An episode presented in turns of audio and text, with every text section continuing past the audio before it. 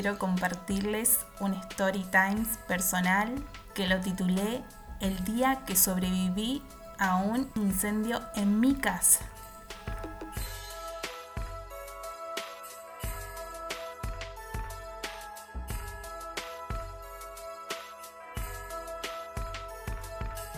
Hola, bienvenidos a este primer episodio de mi primer podcast, Yo sola. Mi nombre es Rosina, soy uruguaya, tengo 34 años, casada. Algunos me conocerán del podcast Charlas en el Balcón que hago junto a mi esposo, pero en esta oportunidad vengo sola. Este Story Times transcurre en el año 2011 Em, en ese tiempo yo era soltera, vivía con mis padres, pero como en un apartamentito al lado, que igual estaba unido a la casa de mis padres a través de un pasillo. Eh, ese apartamentito constaba de lo que vendría a ser un comedor, pero en sí estaba vacío porque usábamos el comedor de mis padres Después había un baño y dos habitaciones. En una habitación eh, dormía mi abuela y en la otra habitación dormía yo. Pero en ese tiempo eran las vacaciones de invierno, era como junio, julio, y entonces había venido mi tía de vacaciones, que ella estaba estudiando en el exterior, entonces compartía el cuarto con su mamá, que era mi abuela. Mi tía es tres años más chica que yo. Y bueno, cuando ella venía de vacaciones, como pasaba mucho tiempo sin vernos, eh, en esa época no existía el WhatsApp, así que para uno comunicarse tenía que hacerlo por llamadas, a veces las llamadas eran muy caras, y donde más nos comunicábamos era a través de Messenger. Así que cuando ella venía a visitarnos, aprovechamos el tiempo al máximo, íbamos al cine, salíamos a pasear, mirábamos películas, de todo un poco, un montón de cosas, disfrutábamos al máximo el tiempo. Y bueno, una de, esas noches de invierno, eh, yo me acuerdo que ya todos se habían acostado y yo me había quedado en la computadora en el comedor ahí de mis padres y estaba en el Facebook chateando con amigos, y se había pasado la hora. Imagínense, estábamos de vacaciones, yo creo que al otro día no trabajaba. Bendita juventud, uno podía estar hasta altas horas de la madrugada chateando, estando en el Facebook, sin compromiso alguno, sin pensar que al otro día uno tiene que levantarse a trabajar ni nada.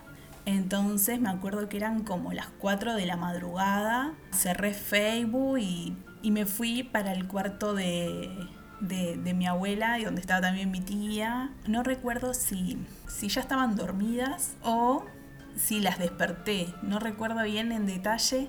Pero la cuestión es que nos pusimos a charlar y nos pusimos a hacer bromas y, y, la molestábamos a mi abuela y nos molestábamos mutuamente y yo le decía, vamos a ver una película, dale, levantate, no sé qué. Hashtag bendita juventud que podíamos estar a altas horas de la madrugada pensando en ver una película. Ahora ni se me cruzaba por la mente hacer eso. Ya mi juventud quedó atrás. Ya soy una mujer adulta y responsable. y bueno, mi tía también me seguían todas, o sea, recompinche las dos. Así que eh, se levantó y fue para mi cuarto. Entonces, ta, yo como me acosté y me, tapé con, las frazadas mientras ella se, se, sentó a los pies de la cama y ahí con la tele de mi cuarto empezamos a hacer zapping buscando ver qué película ver. Entonces hacíamos zapping y buscábamos y buscábamos y en eso se empezaron a escuchar ruidos como de afuera. Entonces eran ruidos, imagínense a las 4 y algo de la madrugada, se escuchaban ruidos y nos miramos y decíamos, ¿qué serán esos ruidos? al principio yo dije, debe ser el auto del vecino que cada vez que llegaba a su casa ese auto hacía tremendo escándalo. Entonces de principio dijimos eso, debe ser el auto del vecino. Después seguimos haciendo zapping, zapping y se seguían escuchando los ruidos, pero como que cada vez más fuerte. Entonces nos mirábamos, pero ninguna de las dos como que atinaba a levantarse y salir a mirar, ¿no? Como que siempre le buscábamos una justificación, una explicación de qué eran esos ruidos.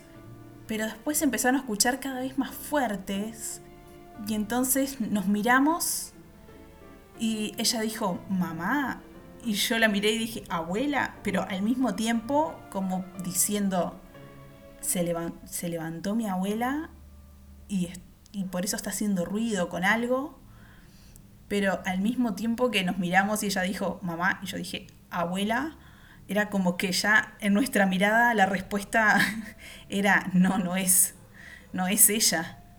Y ahí enseguida mi tía se levantó, abrió la puerta de mi cuarto y miró como hacia mi comedor que en, ese tiempo, como les digo, no, yo no tenía nada, era como una habitación vacía.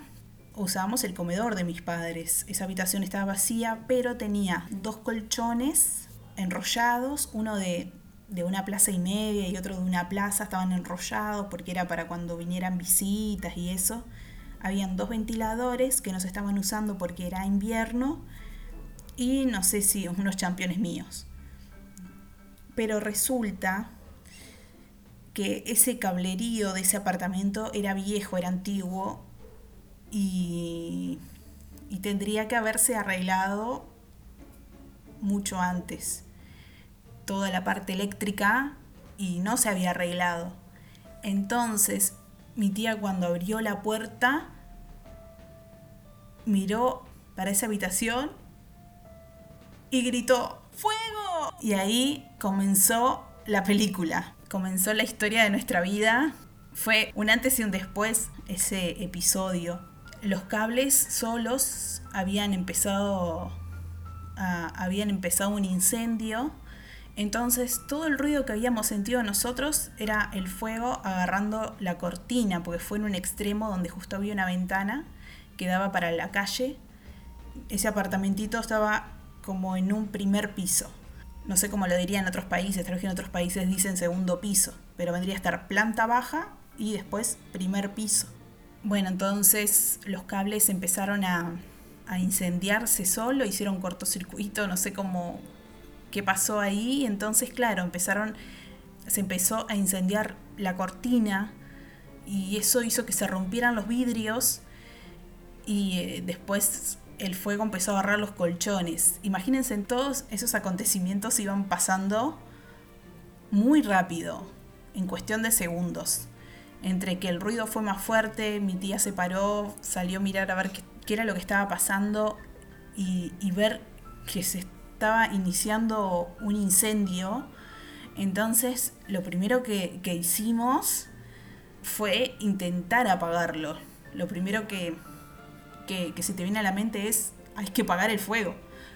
Entonces salíamos, salíamos corriendo para la, cocina y intentando llenar ollas, intentando llenar baldes, pero el agua salía con tan poca presión que no se llenaba tan rápido como nuestra desesperación que teníamos, que queríamos que se llenara rápido y no, no se llenaban rápido lo poquito que lograba llenarse, salíamos corriendo y tirábamos el agua. Nada. Imagínense, en el fuego estaba agarrando los colchones. Y mientras pasaban todas esas cosas, yo pensaba, ¿cómo despierto a mis padres? Y le digo que, que se está incendiando la casa. Entonces eh, en esa época la puerta de salida andaba con problemas. Entonces para poder abrir tenías que abrir primero la ventanita que, tenía la puerta sacar la mano con la llave y abrirlo desde el lado de afuera, porque por adentro no se estaba abriendo la puerta. Entonces yo pensé, Rosina, concéntrate, hace de cuenta que no está pasando nada y trata de abrir esa puerta con mucha paciencia porque no quería que se me cayera la llave afuera.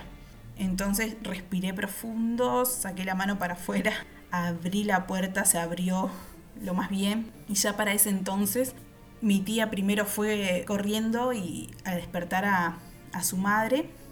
Y como, imagínense, unos cuantos minutos atrás habíamos estado bromeando, paviando, Eh, mi abuela no le creía, no, no, no, no le entendía qué era lo que quería mi tía. Entonces mi tía le decía, levantate, levantate, vámonos, vámonos. Y mi abuela decía, no, no molestes, déjame dormir, ta, déjame dormir. Y mi tía, dale, dale, levantate, levantate. Hasta que la tuvo que cinchar y sacar de la cama. Hasta el día de hoy me acuerdo la cara de mi abuela agarrada de la mano de mi tía, porque mi tía la, la llevaba cinchando. Y la cara de mi abuela mientras pasaba por ese rinconcito que le quedaba, porque ya estaba el fuego ahí, entonces pasó por un costadito y la cara de ella mirando el fuego era como que, imagínense, una persona durmiendo en la madrugada que la despierten y vea eso, la persona piensa que está soñando, está teniendo una pesadilla. Entonces la cara de mi abuela mirando todo eso que no podía creer. Logré abrir la puerta de salida y para ese momento mi padre se acercó como diciendo, ¿qué tanto barullo? ¿Qué está pasando? Se acercó y cuando miró la cara también se le transformó y salió corriendo a buscar a mi madre que estaba durmiendo. Entonces para, para ellos, que se habían acostado temprano, despertarlos así, que se despierten este, de esa manera, fue como que estaban viviendo en una pesadilla. No creían que, estaba, que era la realidad, para ellos era toda una pesadilla. Entonces como que no podían reaccionar, no podían tomar decisiones, no podían hacer nada, solo estaban desesperados. Y entonces las únicas que estábamos despiertas y lúcidas para tomar decisiones y con la adrenalina full eran mi tía y yo. Todos lograron salir pero hacia el patio. Abajo había una tina grande que en ese tiempo juntábamos el agua que salía de la lavarropa, la manguera la poníamos dentro de esa tina y entonces iba para ahí todo el agua.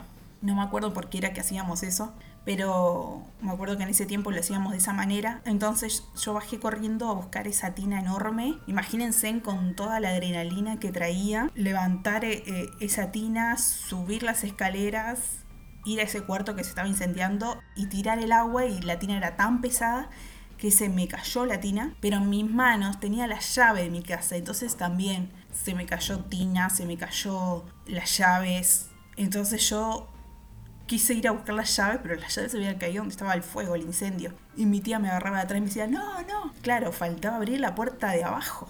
Y yo quería correr y agarrar la llave y mi tía me agarraba, no, no, no. Entonces era una lucha de la adrenalina que teníamos encima de que queríamos también hacer cosas inconscientes. El fuego que ya había agarrado los colchones, los ventiladores. Lo peor de todo era el humo que estaba largando, el hollín ya para ese momento, los vecinos enfrente vieron toda esa situación y ya habían llamado a los bomberos. Igual los bomberos demoraron en llegar.